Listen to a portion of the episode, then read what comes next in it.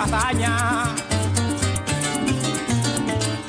Sono le 19.17 minuti, benvenuti gentili ascoltatori a questa nuova edizione latinoamericana dove informazione, cultura e musica dell'America Latina. Primo dicembre 2005 abbiamo iniziato con questa avventura che si chiama dare informazione su una regione così sconosciuta come lo è l'America Latina, almeno sconosciuta per la maggioranza dei mezzi di informazione. Siamo arrivati alla puntata 904 latinoamericando-gmail.com ripeto latinoamericando-gmail.com andiamo in onda in diretta ogni giovedì dalle ore 19.10, oggi siamo al 7 dicembre, e in replica il lunedì dalle ore 16.25. Quello che avete appena ascoltato è la musica del Venezuela, un ritmo tipico di questo paese sudamericano che si chiama il joropo. Devo riconoscere che oggi non diamo nessuna sorpresa per quanto riguarda il tema principale perché ci collegheremo in diretta fra pochissimo con Caracas per fare il punto della situazione a proposito della crisi che esiste fra il Venezuela e la Guyana per quanto riguarda l'Esequibo, questa regione che è in disputa fra i due paesi. Ci sono fatti storici per capire questo fenomeno, ma anche fatti che riguardano la strategia. È una misura, se vogliamo, che riguarda l'interno della politica venezuelana, ma anche l'esterno e il rapporto che ha, per esempio, con un paese che sembra, o sembrava quantomeno, che qualcosa in meglio poteva andare, come lo è il rapporto che c'è fra il Venezuela e gli Stati Uniti, però poi ci sono altri paesi come la Cina, come la Russia, pensiamo alla Cina che ci sono alcune parti all'interno di questa zona in disputa che ci sono interessi cinesi.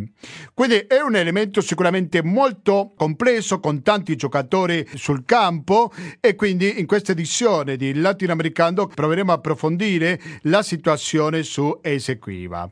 E poi parleremo di una cosa meno chiacchierata in Italia ma non per questo meno importante, ovvero parleremo sul caso di un narcotrafficante uruguaiano che attualmente si trova profugo però quando parliamo di narcotraffico parliamo anche della politica in alcuni paesi latinoamericani, più precisamente in Uruguay, che ha provocato il suo caso le dimissioni di ben due ministri. Però parliamo anche di altri paesi dove c'è questo narcotraffico. E dico che non è meno importante di altri temi perché questo narcotrafficante uruguaiano manda questa droga che va a finire in Africa e dove finisce questa droga? Niente meno che in Europa. Quindi vedete che tutto ci riguarda. Questi saranno i due dossier principali di questa edizione di eh, Latinoamericano che la potete ascoltare attraverso le frequenze di Radio Cooperativa, ovvero il www.radiocooperativa.org, attraverso le streaming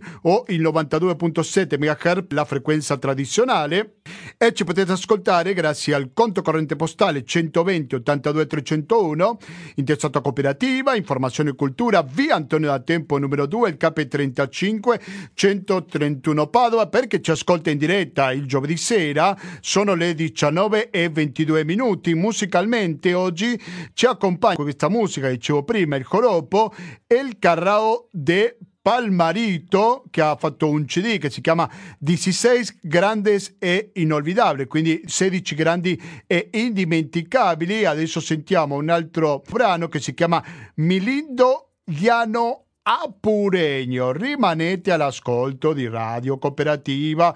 Torniamo fra poco.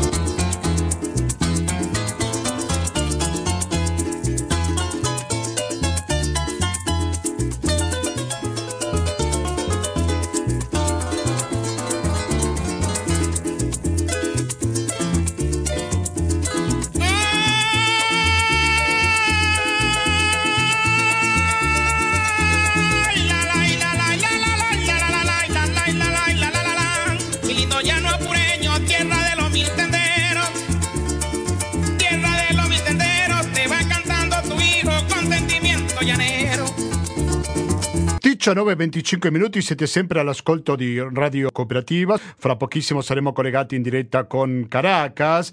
Prima però mi interessava dare conto di un protagonista in tutta questa vicenda, come il caso del Brasile. Questi giorni c'è una riunione del Mercosur, lo ricordiamo, questa unione doganale, lo dico per dire parole molto semplici, fra l'Argentina, Brasile, Paraguay e Uruguay che si è aggiunto anche il Venezuela, niente meno di questo paese che oggi ci interessa di più, in cui si sta trattando di un accordo Mercosur-Unione Europea, ci sono tante contraddizioni, non è che sia una cosa molto semplice, tanti punti di vista su questo accordo, naturalmente che lo seguiremo qui al latinoamericano, ne abbiamo parlato in più un'occasione e senz'altro che ci torneremo con nuovi aggiornamenti. In questo vertice il Brasile di Lula ha dichiarato la propria preoccupazione perché se dovesse esserci un conflitto bellico, il Venezuela dovrebbe passare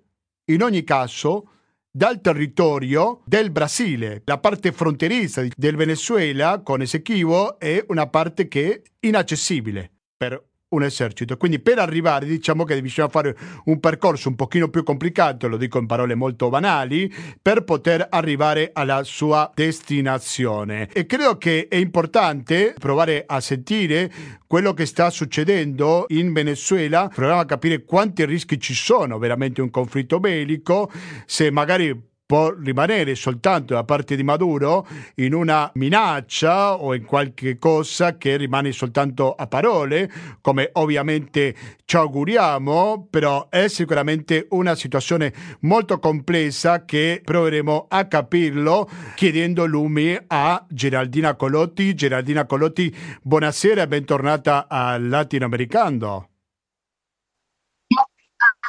Uh, buonasera a voi risentirvi, vi chiedo scusa perché sono afona, qui l'aria condizionata è mortale.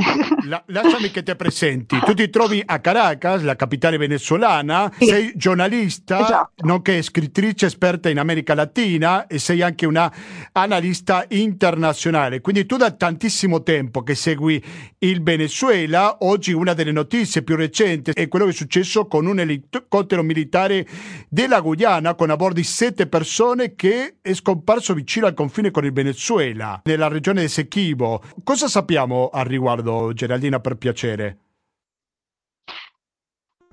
Ma guarda, bisogna tener conto che c'è una campagna di disinformazione che viene dall'imperialismo mediante le sue multinazionali come la ExxonMobil che hanno completamente asservito il governo di Guyana. Quindi si sta cercando di creare un clima eh, per fomentare degli incidenti militari e far credere che il Venezuela voglia risolvere in questo modo una questione storica che invece è di tutt'altra portata, però di cui cioè, l'Esequibo è un territorio di cui il Venezuela ha pieno diritto per tutta quella parte che è stata tracciata realmente dalle mappe ed è una storia che nel suo dei secoli si è tinta di giallo persino, perché tutto è dipeso dal fatto che le potenze coloniali, che come sappiamo si sono spartite il mondo a seconda dei loro, dei loro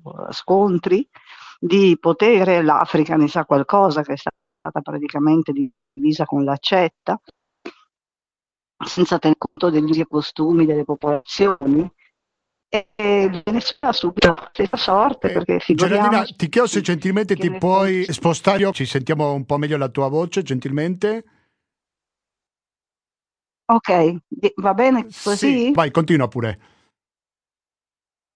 Sì, dico che la, c'è una, una truffa eh, che, che segna un punto di partenza totalmente falsificato su questa vicenda e che riguarda il detto laudo arbitrale di Parigi, quando effettivamente il Venezuela non è stato neanche invitato a discutere a Parigi di questa disputa territoriale storica che le stesse potenze coloniali hanno ripetutamente riconosciuto nel corso dello sviluppo storico, ebbene lì a rappresentare Venezuela c'erano eh, funzionari statunitensi e inglesi e francesi. Evidentemente questo si è deciso in maniera sfavorevole al Venezuela, se non che nel corso poi del Novecento, quando è morto uno dei funzionari che aveva avuto una parte in questa, in questa truffa che si è svolta alla fine del 1800, e ha deciso di eh, liberarsi coscienza chiedendo a un notaio di rendere pubblico quello che lui sapeva a questo riguardo. E quello che lui sapeva a questo riguardo è che erano state falsificate le mappe, c'è un ricercatore mercenario che l'aveva fatto nel corso degli anni rubando territorio al Venezuela e c'era anche e soprattutto il fatto che dopo la, l'indipendenza di Bolivar, la formazione della Gran Colombia e l'idea, diciamo, libertaria e creativa di costruire quella che ancora oggi i latinoamericani, come sai, chiamano la patria grande, dopo ci sono stati dei rivolgimenti, c'è stato il tradimento di alcuni dei dirigenti medesimi bolivariani a Bolivar, Bolivar poi è morto e quindi nel corso degli anni ci sono stati governi sempre più proni alle potenze coloniali e neocoloniali fino a oggi, finché questo signore, dopo la sua morte, ha fornito le prove di tutta quella grande truffa che si era verificata. Era uno statunitense, pensa te,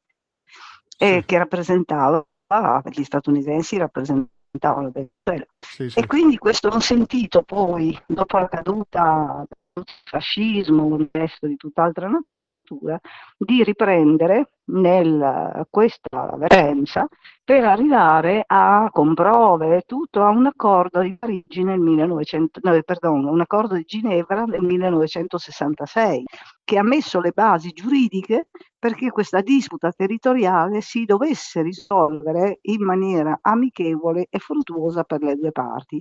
Per questo si doveva nominare un uh, buon mediatore, si diceva, e, però questo buon mediatore che una volta era stato nominato poi è morto e da allora nel sviluppo e negli attacchi che la rivoluzione bolivariana ha avuto nel corso degli anni, si è, si è arrivati a uno stallo in cui eh, si è scoperto nel 2015 una riserva di petrolio gigantesco che porterebbe la Guyana a essere il quarto produttore di petrolio al mondo, figurati, della zona del Venezuela, contesa dal Venezuela e che è del Venezuela.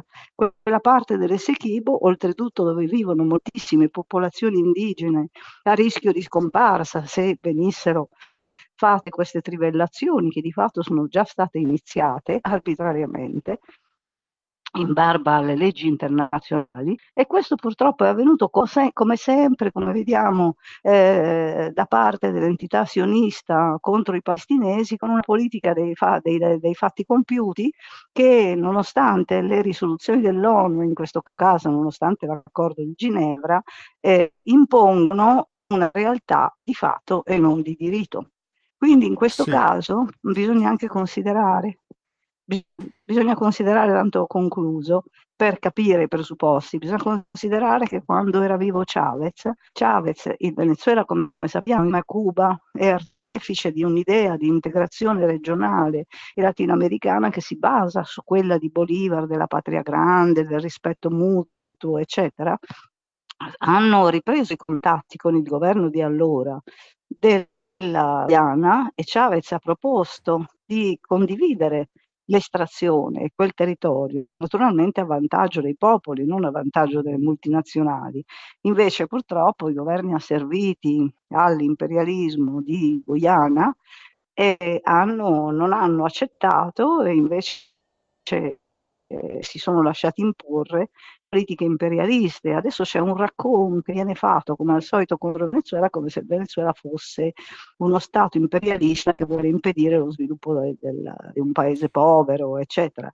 Il problema è che basta invece guardare ai dati, a che cos'era il Venezuela prima dell'arrivo di Chavez, quando il, il petrolio era letteralmente svenduto alle multinazionali che potevano tempo sia sul piano delle condizioni del lavoro che di quelle ambientali per capire che le condizioni, se andate a leggere le percentuali che sono pubbliche nel sito della ExxonMobil, sono veramente ridicole, cioè al governo della Guyana non va nulla, cosa che invece sarebbe se ci fosse un accordo mutuo tra le parti come dice sì. il, l'accordo di Ginevra. Sì, molto chiaro. Siete all'ascolto di Radio Cooperativa, Geraldine Colotti è colei che ci risponde da Caracas in Venezuela. Scusami se insisto Geraldina, però dell'elicottero tu mi confermi che non c'è nessuna novità, non si sa se è vero, se non è vero, si sa qualcosa di questo, lo dico non tanto per l'elicottero in sé, no, sì, perché sono... potrebbe essere rappresentativo o dimostrativo della situazione attuale, no? Prego.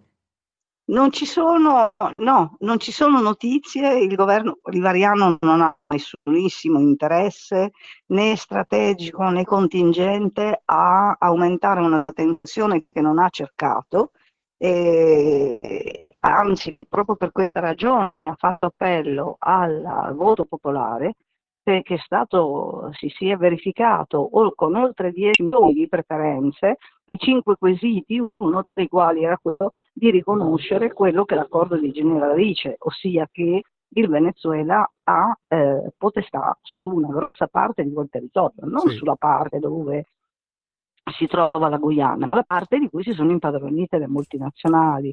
Quindi tutta questa retorica che naturalmente le grandi nazionali con il loro think tank stanno imponendo, come sempre accade, a scapito della verità dei fatti, in qualunque momento ci fosse una eh, novità qualsivoglia, qui in Venezuela è prassi che tutte le autorità rendano conto. In questo momento, per esempio, eh, c'è, stata, c'è un'inchiesta in corso di come i personaggi dell'estrema destra, quelli che hanno, quelli di Guaidò, diciamo, che si sono autoproclamati, eh, per loro va bene autoproclamarsi nel proprio paese, ma eh, difendere i diritti territoriali no, eh, che hanno, si è dimostrato una grandissima rete di interessi eh, fuori legge con esattamente lì, la, la multinazionale ExxonMobil.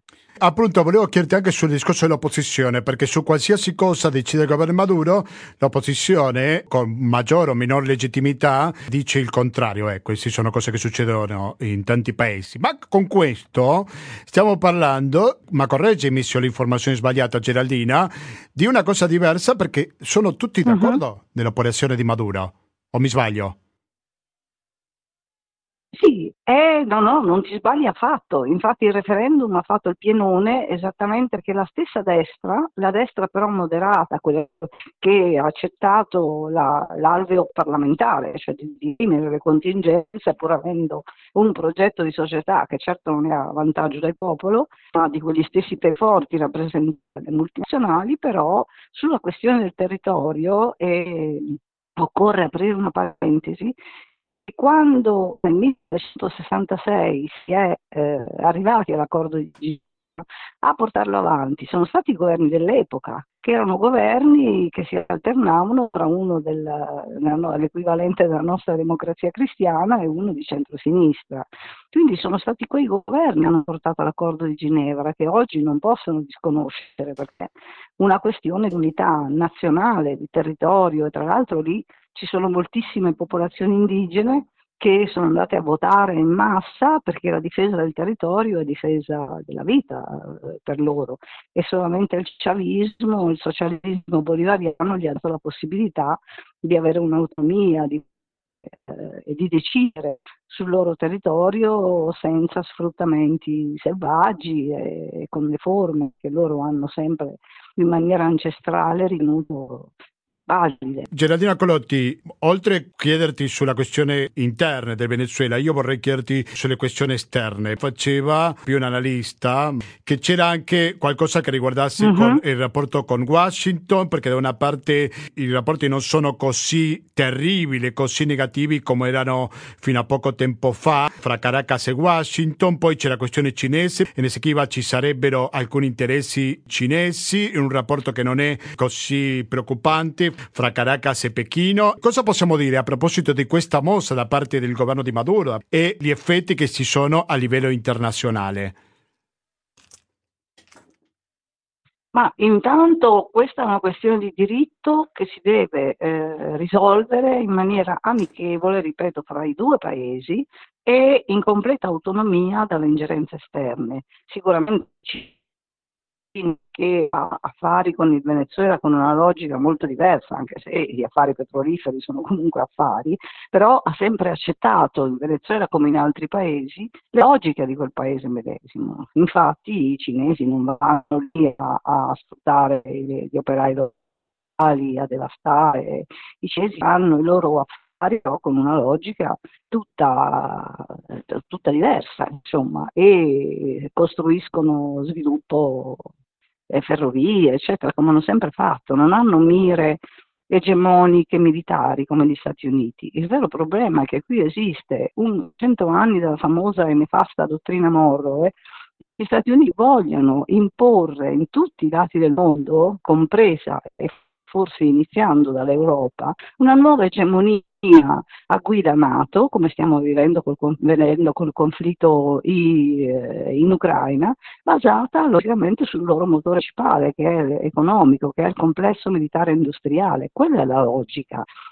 Da 200 anni esiste un criterio di eccezionalità che gli Stati Uniti applicano solo a loro stessi o ai loro lacchè principali, vediamo eh, il, eh, l'entità sionista che è il Gedane del, degli Stati Uniti in Medio Oriente, come lo era prima dell'arrivo di Petro la Colombia per l'America Latina si assolvono, cioè pensano di essere sopra le leggi, utilizzando i paesi eh, del sud che non hanno un'autonomia. Prendiamo per esempio un caso eclatante che si è verificato tre anni fa, il sequestro, la tortura e la, il rapimento di un diplomatico venezuelano si chiama Alex Saab, che stava cercando di importare medicine e carburanti dal, dall'Iran, dove come, come eh, soggetto di un'impresa aveva al Venezuela assediato dalle cosiddette sanzioni, che sono misure coercitive unilaterali che solo l'ONU potrebbe prendere, invece gli Stati Uniti le prendono unilateralmente, è stato appunto sequestrato, torturato dove? Sull'isola di Capoverde un paese del sud che non avendo sovranità né autonomia naturalmente ha ceduto nella maniera più plateale perché si è violata la Convenzione di Ginevra, si sono violati tutti i diritti umani, immagina, immagina che significa se si cominciano a torturare i diplomatici, oggi toccato a Alex Saab, domani può toccare a chiunque che i piedi per qualche sì, ragione dopo... a Washington o, o, che abbia il petrolio. Dopo di chiederti ancora gentilmente se ti puoi spostare così ti sentiamo meglio, vorrei chiederti, tornando alla questione nazionale, quanto questa crisi potrà influenzare sulle questioni della politica nazionale in vista dell'elezione del 2024. Di recente è stata scelta Machado come leader dell'opposizione conservatrice. Lei, quale influenza ci può essere questo dossier sulla politica? Politica venezolana?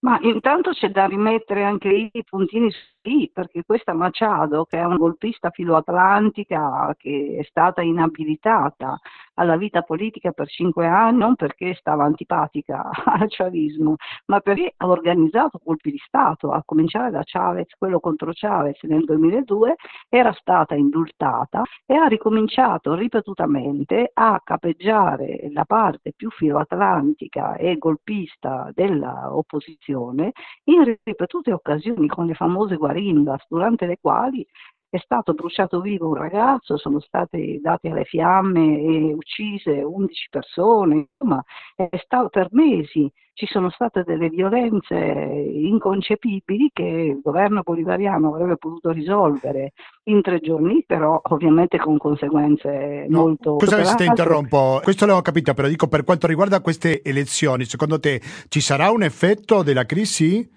Sulle elezioni? No, sai perché dico che bisogna mettere, sai perché dico che bisogna mettere i puntini sulle i? Perché Ok. questa signora non rappresenta neanche tutta l'opposizione, ma per niente, a, a parte il fatto che disconosce le istituzioni perché essendo stata inabilitata non può presentarsi ad elezioni, quindi è evidente che vogliono scegliere di nuovo la strada del golpe. no? Però questa opposizione estremista che non ha partecipato al referendum è molto divisa e litigiosa fra loro perché pensano soltanto a intascarsi un po' più delle persone che gli Stati Uniti hanno sempre erogato, come nel caso dell'autoproclamazione di questo pagliaccio che naturalmente poi hanno dovuto rendersi conto gli stessi Stati Uniti che non portava a niente perché non lo rappresentava non li vuole, quando si durano le elezioni chiaramente perdono perché loro guardano agli interessi di Washington. No, se può avere un'influenza sul voto, questo referendum ce l'ha in senso positivo, perché noi abbiamo visto che in nome del nazionale, scusa, non come da noi, dove l'unità nazionale si fa in nome di una logica securitaria, la questione cosiddetta antiterrorista, eccetera, dove il, il popolo non c'entra niente, non c'entrano niente i piani sociali. Qui al contrario l'unità nazionale si fa su delle questioni dirimenti e come dirimenti, perché da una parte c'è lo sfruttamento delle multinazionali che sappiamo perfettamente che cosa combinano in tutti i lati del mondo e dall'altro c'è un governo, un autogoverno del popolo, delle proprie risorse che in Venezuela esiste, che non ha posizioni diciamo antimoderne però si rende conto che per esempio il Venezuela, così come la sua parte nella Guayana Essequiba, ha un patrimonio di acque, di boschi, oltre al petrolio, il Venezuela possiede le prime riserve al mondo di petrolio, da difendere. Il petrolio quindi controllato dal popolo per lo sviluppo, ma con tu, tenendo conto eh, quando è necessario tutti i criteri ambientali per quanto possibile, perché poi il dibattito sull'estrattivismo è complicato. L'altra invece c'è chi vuole fare man bassa perché ha al centro gli interessi delle grandi imprese multinazionali e quelle del complesso militare industriale che le sostengono. Io ringrazio tanto Gerardina Colotti che dal Venezuela ci dava un punto della situazione che continueremo naturalmente a seguire qui sulle frequenze di latinoamericano. Grazie alla prossima Gerardina. Grazie, grazie a voi, un forte saluto alle ascoltatrici e agli ascoltatori e come dicono qui i compagni, alla orden. Alla orden, a disposizione, credo che possiamo tradurlo in questo modo. Grazie mille. Gerard... Grazie quello, mille Geraldina, buona serata. Allora, prima di passare una pausa musicale, aggiungo soltanto che domani, perché ci ascolta in diretta, il Consiglio di sicurezza delle Nazioni Unite parlerà su questo tema a porte chiuse, quindi vedremo cosa dice domani 8 dicembre il Consiglio di sicurezza delle Nazioni Unite, un po' ci raccontate l'importanza di questo tema anche a livello internazionale. Adesso facciamo la pausa musicale, però poi cambieremo argomento perché parleremo su un personaggio uruguaiano poco conosciuto in Italia o in Europa, però che dovrebbe essere, secondo il mio modestissimo parere, più conosciuto perché è droga che parte da Sud America, che passa soltanto per l'Africa e poi arriva in Europa. Di quale personaggio Stiamo parlando, lo saprete se rimanete all'ascolto di Radio Cooperativa. A fra pochissimo.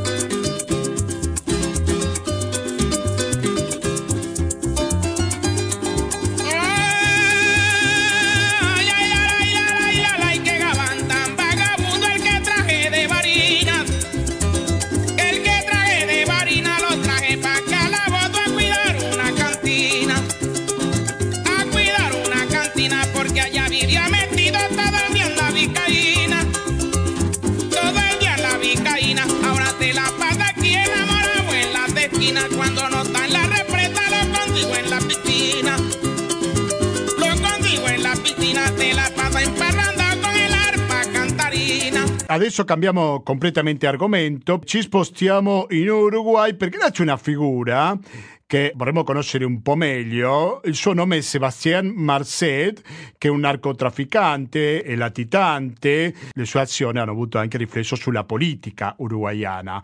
Le azioni di qualche ministro nel rapporto con Sebastian Marcet sembra che sono state molto polemiche. Per parlare su questo siamo collegati in diretta con Montevideo per parlare con il giornalista Lorenzo Meneghini. Lorenzo Meneghini, buonasera e bentornato al Latinoamericano. Buonasera Gustavo. Grazie mille per la tua disponibilità. Lorenzo, ci puoi prima di tutto raccontare un po' il profilo di chi è Sebastian Marcet, per piacere? Sì, allora, ehm, guarda, Sebastian Marcet innanzitutto è diventato famoso dopo lo scandalo, diciamo, che, che lo ha coinvolto, che ha coinvolto un po' il, la politica uruguayana. Ehm, è, principalmente è un ragazzo del... Non ti sentiamo molto bene, se ti puoi sistemare un po' meglio gentilmente. Eh, così mi senti meglio? Proviamo. Ok, eh, è un personaggio che è diventato, appunto, che si è conosciuto dopo che sono scoppiati gli scandali che hanno coinvolto la politica uruguayana. È una, un uruguaiano che eh, è stato incarcerato, diciamo, primi problemi con la giustizia li ha avuti nel 2013 eh, qua in Uruguay dove è stato arrestato per eh, una, una, causa legata al narcotraffico di, di marijuana tra il Paraguay e, e l'Uruguay. E, mm, e, successivamente quando è uscito dal carcere nel 2018 dopo aver scontato la sua, la sua pena si è recato in Paraguay dove eh, secondo le, le, indagini diciamo è diventato un po' il eh, contatto internazionale del clan Isfran, che è un clan narco paraguayo, soprattutto per quello che riguarda i contatti tra eh, la Bolivia, eh, il Paraguay e l'Uruguay per l'importazione di cocaina, poi dall'Uruguay mm, mandarla in Europa, diciamo. E, ehm, mh, diventato appunto, è venuto un po' alla, alla luce della ribalta della cronaca nel, nel 2021, quando è stato arrestato a Dubai con un passaporto paraguayano falso. E, mm, e vai, adesso poi sintetizzando, la, è finito in carcere, dal carcere a Dubai ha contattato la, la, il consolato uruguaiano ed è riuscito a ottenere, e questo è il caso che appunto lo ha reso famoso in Uruguay ed è lo scandalo per cui ci sono state poi la serie di dimissioni e il processo ancora in corso, ha ricevuto, nonostante già fosse conosciuta la sua carriera, diciamo, ha ricevuto un passaporto uruguaiano che gli ha permesso di lasciare Dubai e di ritornare in latitanza sostanzialmente. Questo discorso del passaporto ha coinvolto qualche ministro uruguaiano, giusto? Questo scandalo? Sì, eh, diciamo, per, per, questo caso ci sono stati, mh, nel, a, mi sembra inizio novembre di quest'anno, tre grandi dimissioni importanti. Eh, la più importante è sicuramente quella di Heber, che era il ministro dell'interno, eh, quella di Maciel, che è il sottosegretario degli, uh, del Ministero dell'Interno, e eh, la FLUF, che è l'assessore eh, presidenziale personale, cioè l'assessore personale del presidente, era ovviamente. E, um, e diciamo, eh, la cosa è ancora molto confusa, nel senso che le, le, ragioni, della, le ragioni delle dimissioni eh, non sono direttamente col... Mh, mm, diciamo, qual, qual, è il punto? Ritorno un secondo a quando era a Dubai e richiede il passaporto. Nel momento in cui era a Dubai e richiede il passaporto nel 2021, ancora effettivamente non pendeva su Marsetto un ordine di cattura internazionale.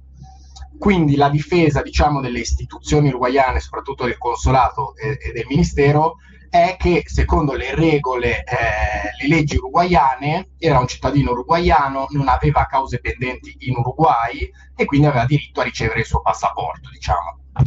Tuttavia, eh, il problema è che successivamente, nel 2022, l'anno scorso, sono state filtrate tutta una serie di comunicazioni, eh, WhatsApp e telefoniche, tra la, tra la la console ACE, la, la, la console, scusate, la, segre, la, sottosegretaria delle relazioni esteriori che si è occupata, Carolina Ace, che si è occupata della questione quando era mh, prigioniera a Dubai, eh, Marset, eh, nella quale il,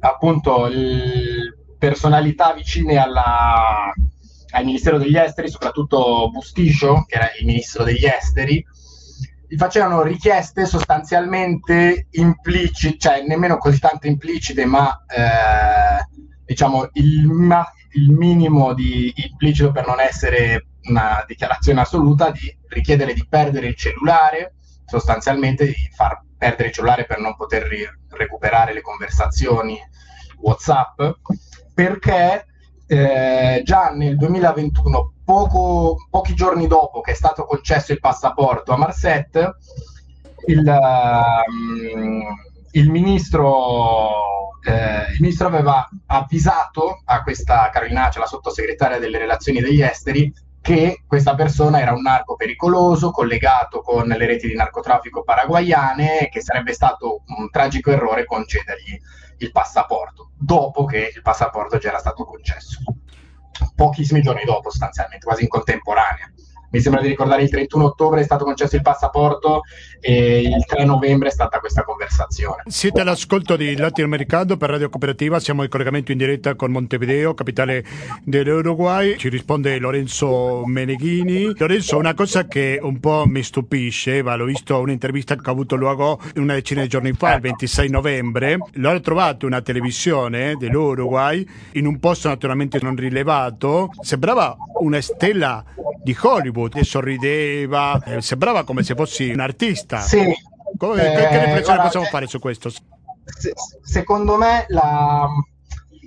Allora, eh, l'intervista è stata è una questione molto, secondo me, particolare, perché è vero che eh, è sicuramente stata un'intervista totalmente apologetica, nel senso in cui lui ha potuto dire senza contraddittorio quello che voleva, ehm, aveva totalmente il controllo della situazione, non, non, voglio neanche farne troppo una critica alla giornalista perché immagino che eh, fosse in un contesto che nemmeno le, le permetteva troppa libertà probabilmente di, di, di, gestire l'intervista.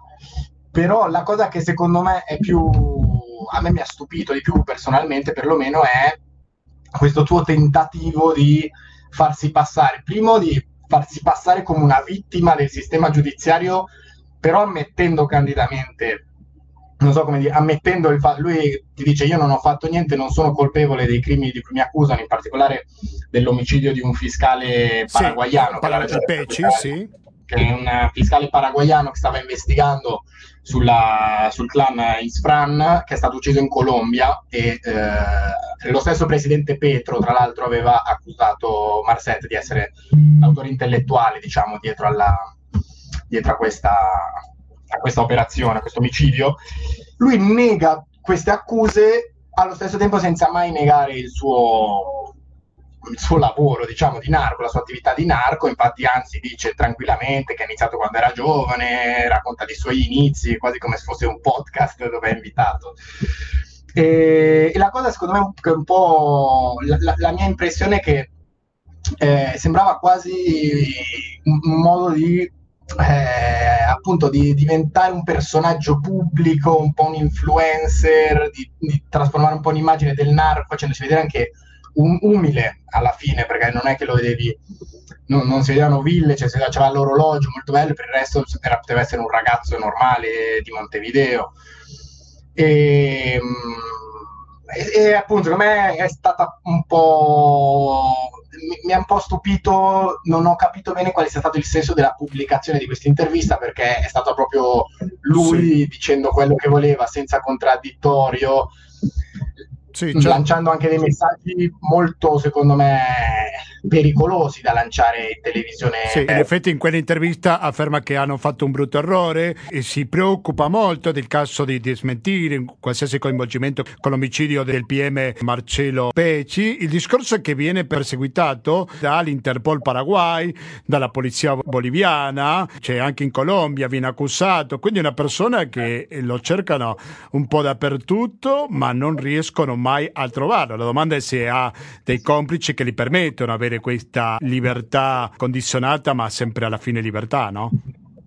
Ma mi sembra, mi sembra un po' quasi superfluo chiederselo, nel senso che qualche tipo di... Cioè, si può chiedere a che livello abbia avuto la copertura, ma eh, mi sembra in Bolivia c'è stato un caso che è abbastanza emblematico, in cui durante un'operazione in cui stavano andando ad arrestarlo, lui poche ore prima ha preso le valigie e se n'è andato, che già sapeva sostanzialmente quello che stava per succedere, quindi sicuramente come penso qualunque latitante ha dei, degli aiuti, qualunque latitante di successo, diciamo, ha degli aiuti a livello anche istituzionale di polizia.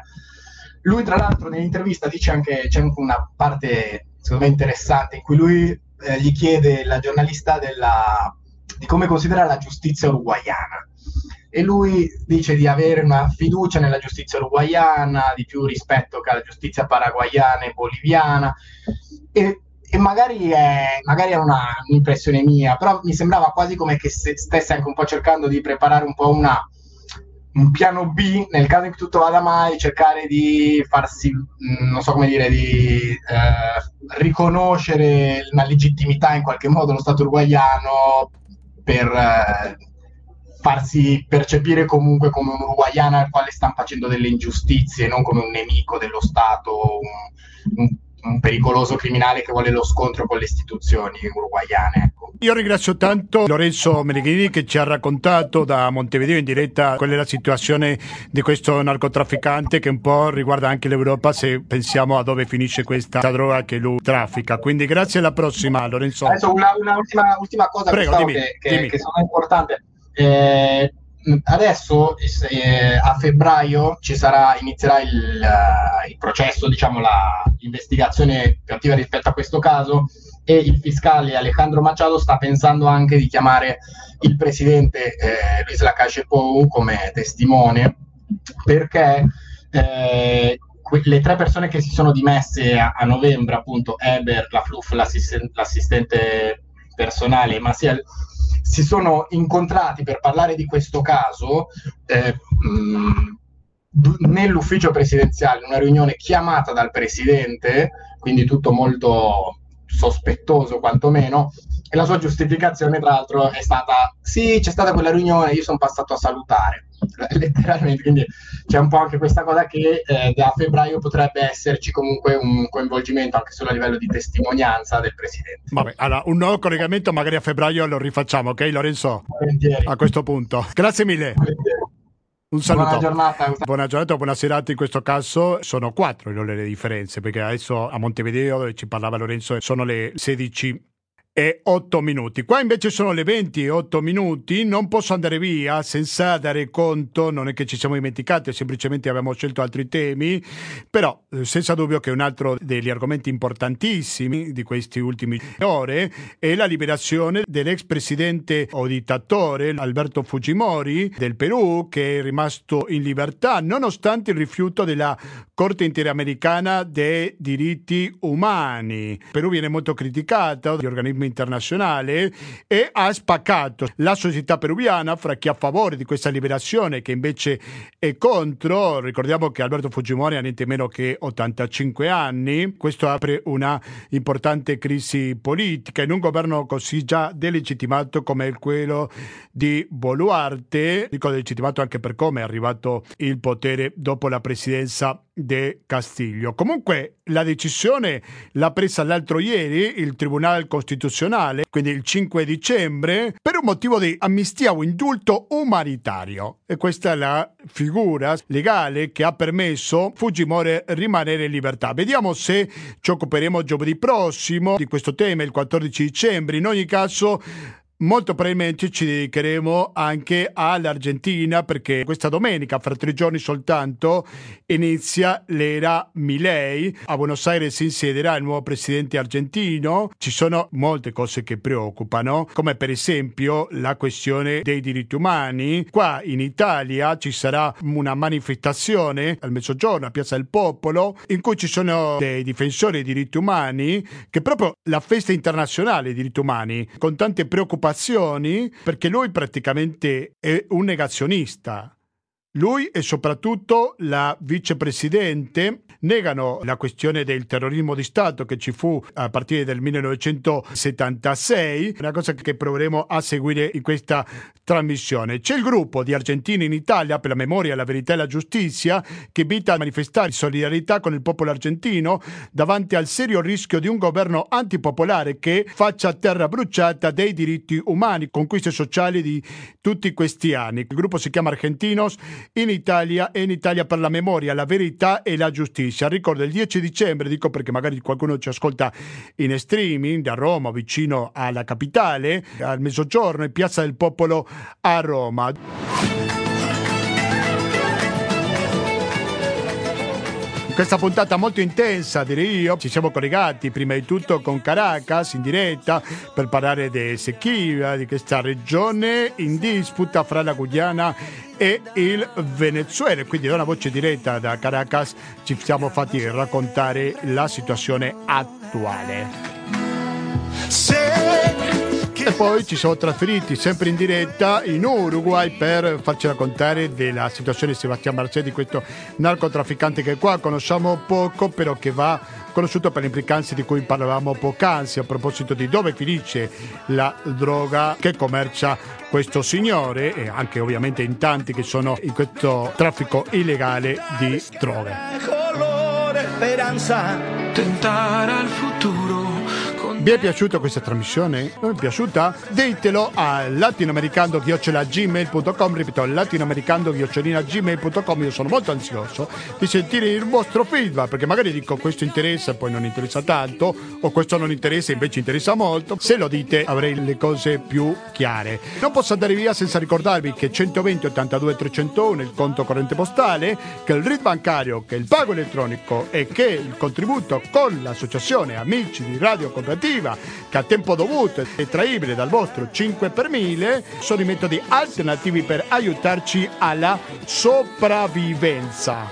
Sentirai che l'alma se ci ascoltate in diretta il 7 dicembre, fra poco sentiremo un intervallo musicale, dopodiché dalle 21.30 fino alla mezzanotte sarà il momento di ascoltare Internote.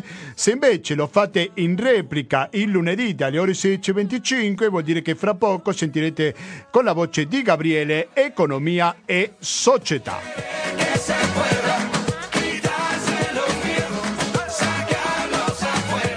Voi in ogni caso continuate all'ascolto di Radio Cooperativa perché lo dico sinceramente che adesso abbiamo più bisogno che mai del vostro contributo. Quindi mi raccomando una pizza in meno una birra in meno quelli pochi euro sono sempre utili se lo donate a Radio Cooperativa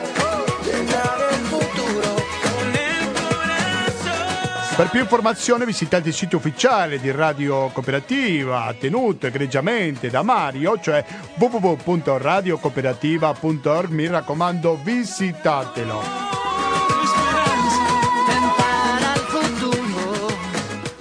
Quindi basta, da Gustavo Claros non mi resta più che salutarvi, noi ci diamo appuntamento lunedì prossimo, presto con la rassegna stampa di Radio Cooperativa. Grazie e alla prossima! al futuro con el corazón.